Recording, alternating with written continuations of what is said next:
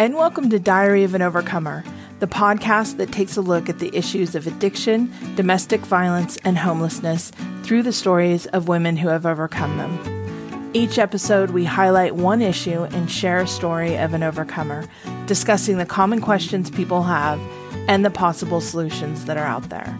I'm your host, Jen Harp, along with my co host, Carol Patterson, the CEO of Shepherd's Gate a nonprofit that helps women and children escape the cycles of addiction, homelessness, and abuse. Between the two of us, we have over 45 years' experience working with people who have struggled in these areas, and we both share a deep desire to help people overcome. So, thank you for listening, and let's get started.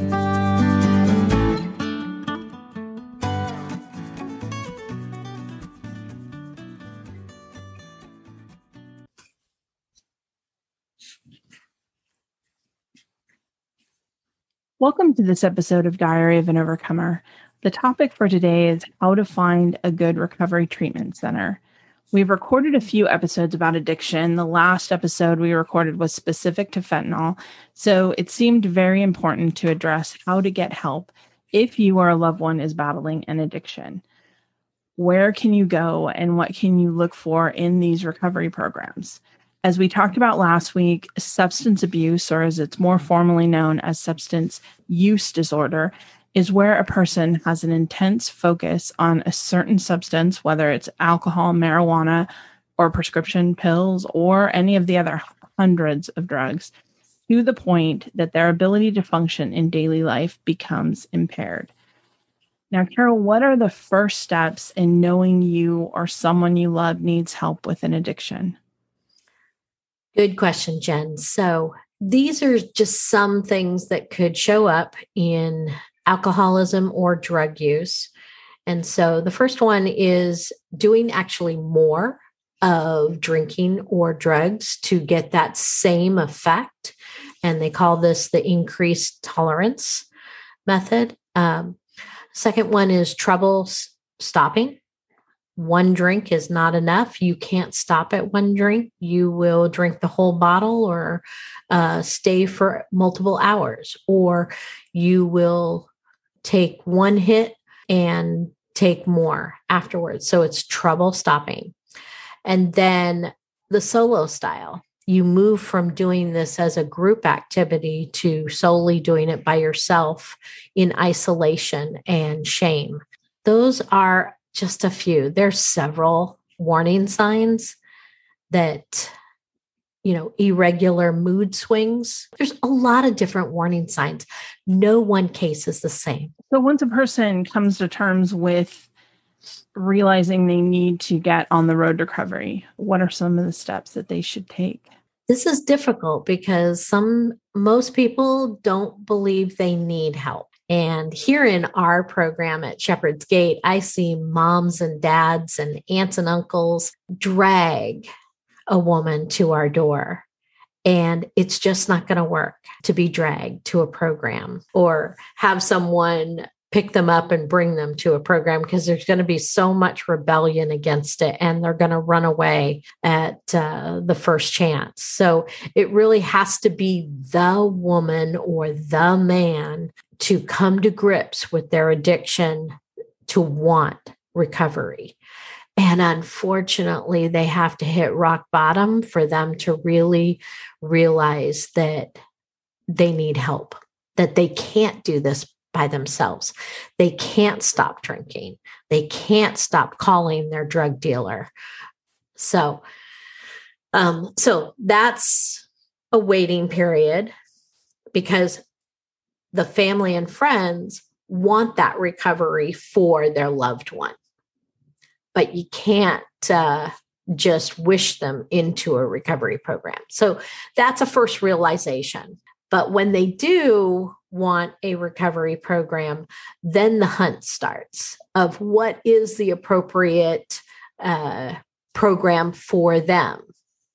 And I think you have a, uh, a really interesting story to talk about. Yes, Carol, I do have an interesting story. We had been delivering lunches to a homeless encampment near where we live, and we had been doing it for a few years and we met a woman who had been on heroin for 12 plus years. And finally, one Saturday, she said she wanted to quit and she said she needed our help. There were six of us, and we each had a cell phone, and we began to call different programs. We didn't even know what we were doing. We didn't know where to go. You know, we had a few names of places because we had worked in the nonprofit world of addiction. We just started calling all six of us. And it literally took us over eight hours to finally get her into a detox program. Her insurance was in one county, this program was in another county. We had to go pick up medication before she entered the detox. It was hoops and hoops and hoops that we had to jump through. So when somebody is getting ready to um, go into detox or go find a recovery program, there are quite a few steps that they need to go through. And if your loved one or you are thinking that it's time, just expect that. Other thing that, you know, we found in working with people is right away to find someone you trust to hold you accountable and help you through the process because it's it is a long process and you do need support and help. And if you don't have somebody in your life we have heard of people reaching out to their local NA or AA and asking for some support there. And the local chapter could could send you somebody. And then obviously Carol had reminded me that there is some help that drugfree.org they will provide you with different counselors or people to talk to also to get you through the process. And if it's not you, you know, if this is a loved one, obviously you could be that person that helps them walk through it. And drugfree.org will will talk to a mom or dad or sibling or friend um, about the situation and guide them through the process. So don't hesitate to reach out to drugfree.org there's also counselors at the SAM HSA, and that's that represents it's a big mouthful, but it is the Substance uh, Abuse and Mental Health Services Administration. And they have one of the best databases of all recovery programs across the nation. So they're a great resource, whether you go online to their site or you give them a call they can walk you through the process as well. But as you said, Jen, the moment they want recovery, it is a scary, overwhelming situation. And to have somebody pray with you, someone that you trust in your life to help you, to hold you accountable, is so important. And we'll have all of these in the show notes, all of these resources in the show notes for today's episode. But what are what are the typical types of recovery programs? I think that people think we throw around the term recovery program or addiction program, but what are the typical types of recovery programs, Carol? And it all depends on um, what your addiction is, and also the the first step is detox, as you mentioned earlier, for those coming off of alcohol and um, heroin, you'd want a medical detox to um, attend because coming off those uh, drugs and substances is so life threatening that you could die as you withdraw. And so that's one of the most important. And unfortunately, there are so few detox centers across America. I mean, in our county, there's only one, um, and other counties are using it on top of it. So the detox is important. Now, some recovery programs will offer the detox component if they are a medical center. There are outpatient and inpatient recovery programs. Outpatient, you're just meeting with a case manager. You might be doing that over Zoom or a phone call, and you are on a plan with a counselor to gradually be accountable and uh, come off of the substance. And sometimes medication can be descri- prescribed and that would be like methadone instead of heroin. And so that can be in an outpatient recovery program. But an inpatient recovery program, then you're going to have lodging, meals, counseling, and you might have extra uh, curricular activities to do. There's also those that you you're going to work with your insurance because your your insurance is required to to help subsidize your payments for recovery. Then there are those that are federal or state or nonprofit recovery programs. And they could be 30 days, they could be 90 days. And then you're looking at an aftercare program um, after you come from recovery. A lot of people might opt for a inpatient recovery program that also is uh, supplied by your insurance you or your loved one is really going to have to fight for your insurance to pay for it um, if you are denied you're going to have to lobby for your right for that payment sometimes they will ask for a doctor's referral because they want to make sure that this is really necessary. This treatment program, these recovery programs are not cheap. They are so expensive, and the bills just mount up. Uh, just even for the detox component could be 1500 2000 and that might just be for 4 days then the recovery program for 30 days could be as high as thirty to forty thousand dollars. And the process of this is when you come to their administrative offices that are usually away from their program, you will sit with office staff and work out your payment process. And they might require you to put your credit cards down, full payment, and then be reimbursed by your insurance. So often families are and friends are putting down multiple credit cards to pay for $30,000.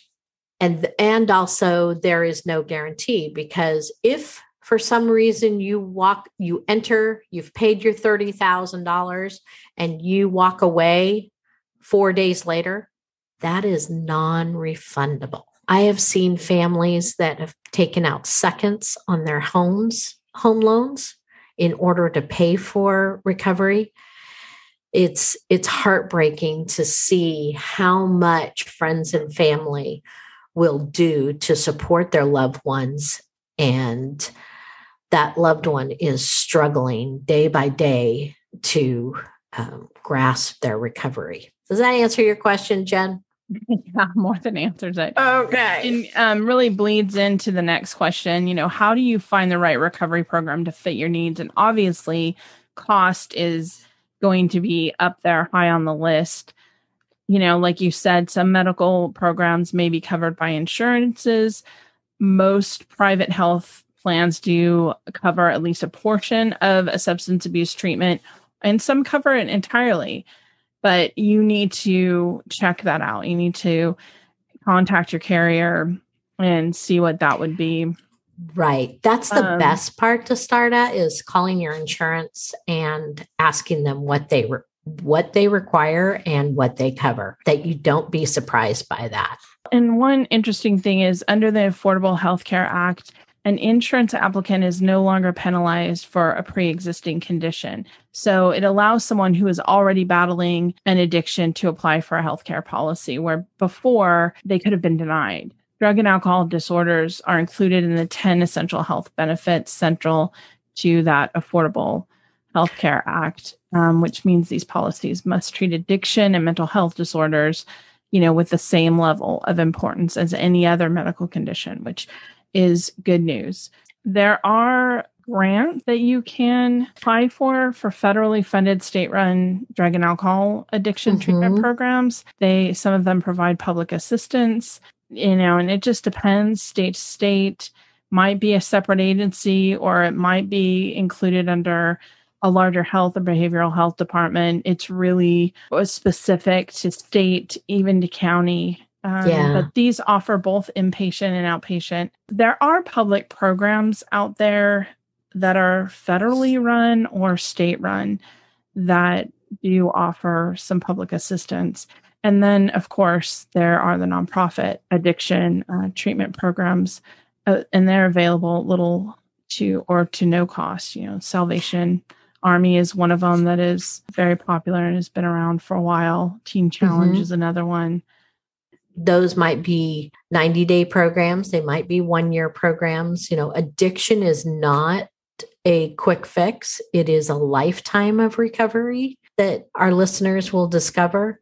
There are nonprofit agencies and there are Christian nonprofit agencies, and they tend to have a higher success rate because incorporating AA with the big book and biblical principles, relationship with God, that brings about a longer successful recovery program because usually those programs are looking at the whole person. The other little stumbling block some people will say is, well, am I going to lose my job? You are protected in that area legally if you need a recovery or mental health program. Then there's the other component. Well, who's, if it's a single person, who's going to look after my children if I go into a inpatient recovery program?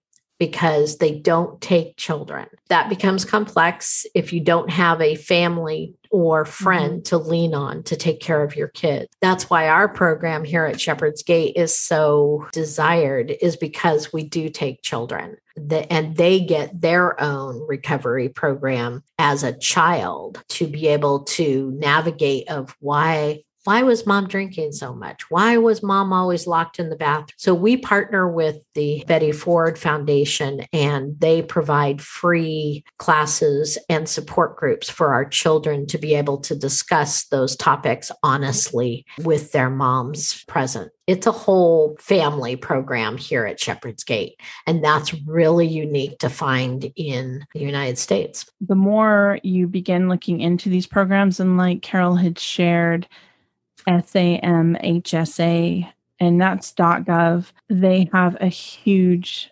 comprehensive database of these state mental health private organizations that can help. But it's going to take work and it's going to take time to mm-hmm. find the one that is the right fit for you. I have to add that not all of them are ethical. There is a lot of programs or sober living programs that unfortunately your loved one is a is a prey. They are victims because the drug dealers know that that's a sober living place or that's a detox center or that's a recovery location and they're waiting outside because they're going to be selling drugs to your loved one. And i've heard numerous horror stories about that. So, visiting the place and um, checking it out is important um, to see it firsthand and the area that it's located. It's a hard situation. I mean, here in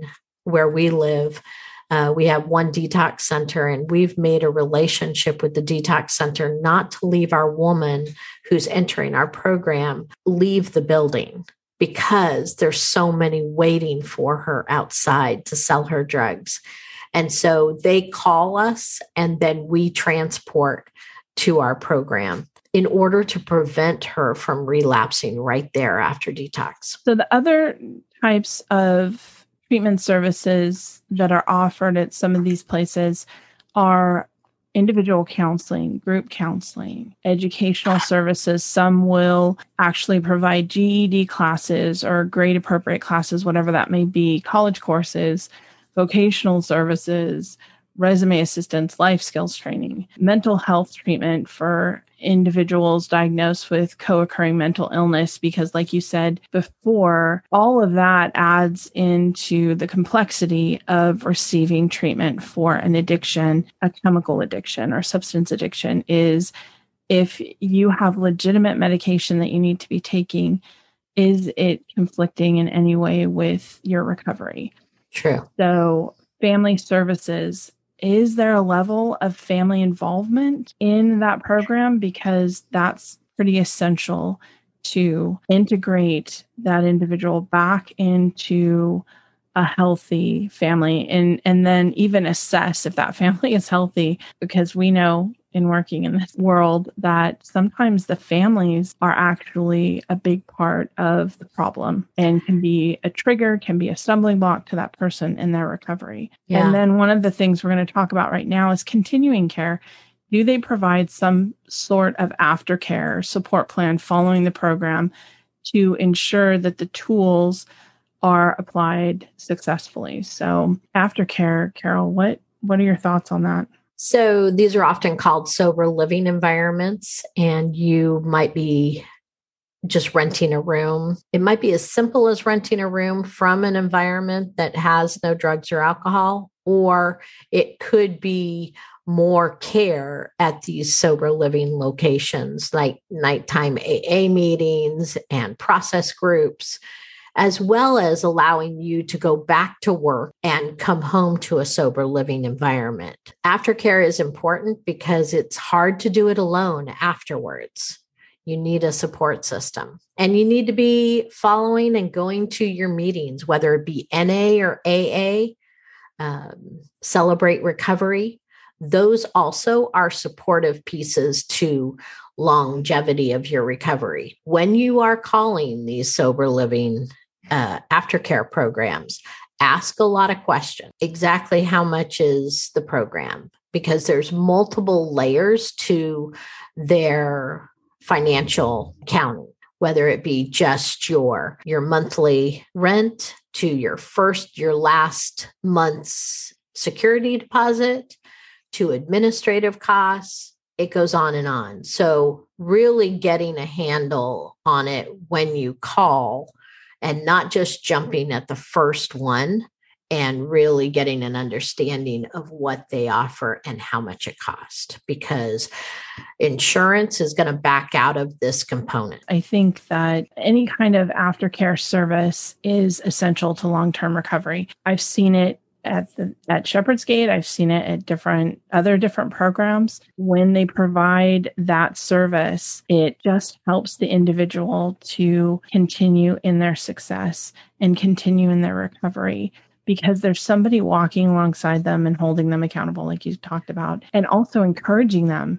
Mm-hmm. AA has, we've all heard about sponsors and things like that. And that's a, a really successful part of Alcoholics Anonymous, and it has been for multiple years, is that part of having a sponsor, having somebody that you can call and who understands where you're at and what you're going through and can encourage and help equip you to get through. So that, aftercare is is essential in my humble opinion we've only increased it over the last three years here at Shepherd's right. Gate. We have a full alumni program now that offers classes to continuing your case manager time, working in our learning career center, and knowing that you're not alone. They have monthly meetings and they have weekly devotional emails that land in their um, box. They are taught about relapse prevention. And that's where we're coming to next is what nobody likes to talk about, right, Carol? Uh, can you share a little bit about the stats surrounding relapse and even why most say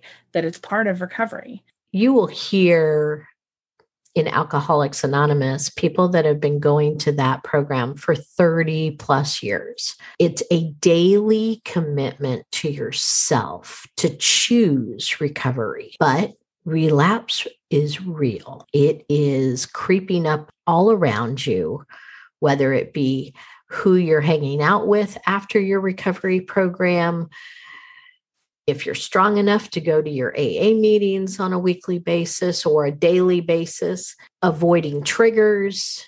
Uh, it could be a place, it could be a thing that reminds you of your time in your substance use. Relapse is real. It's so scientific now because there's been so much research on this to be able to drill it down year after year of the likelihood of recovery. So the stats, Jen, are so amazing. So 40 to 60% of addicts will relapse. And it, it, all depends on what situation they're going back to. And that's why the sober living environments help them not to go back directly to it. But some addicts say they relapsed in the first week of returning home. Or I've even heard Elizabeth Vargas talk about people that have walked out of recovery centers and gone directly to a drug dealer or to a uh, liquor store. 85% relapse of the first year is what Psychology Today researchers have found. 21.4% in the second year. Then, if you are able to stay sober for five years, the chances of relapse have are decreased by 15%. Some people that have been through recovery programs, some of them will say it took five recovery programs, seven recovery programs. Now, your loved one and your friend are standing on the side saying, Why can't you just quit? You went through a recovery program. This is an addiction that has consumed the person. And that's why they so badly need to step by step choose recovery. It's got to be so hard to see someone relapse seven times. It is possible. And in a Christian program, it is God who makes this possible that they can recover. We see an 85% success rate within the first year. Now, how we actually calculate that is 85% that they're clean and sober, they're still attending AA or NA and they have a counselor, but they also have housing and they're either working or going to college. That's how we establish success of 85% success rate. And we're currently working and collecting this data so we can see longevity of two years, three years, four years. We're currently on our second year of collecting our stats. So I I predict that we'll continue to see success in this. But truly, it's it's because we are a Christian program and we hold the women accountable and that we provide as much support as possible.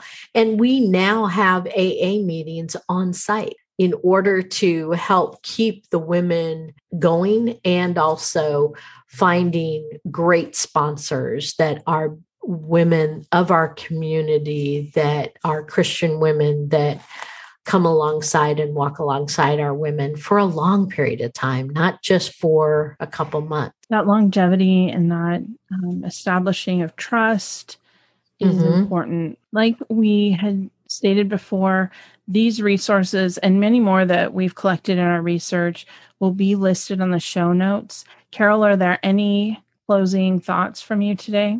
You know, if there's a family member out there or, or that needs recovery and you just need a little guidance or someone to pray with you, you can always reach out to me at cpatterson at shepherdsgate.org where it's real and we want to help you. We're not just voices in a podcast but we're actually doing this so that this information can get out and people will not feel alone. You know, if this helps one person, you know, log on to the samhsa.gov website and find a recovery program in Ohio or Pennsylvania or something, it it's so worth it. So please be encouraged today. You are not alone. Reach out if you need to talk or for prayer. We'll uh, put Carol's email address in, also in the show notes. God bless you guys and be encouraged today.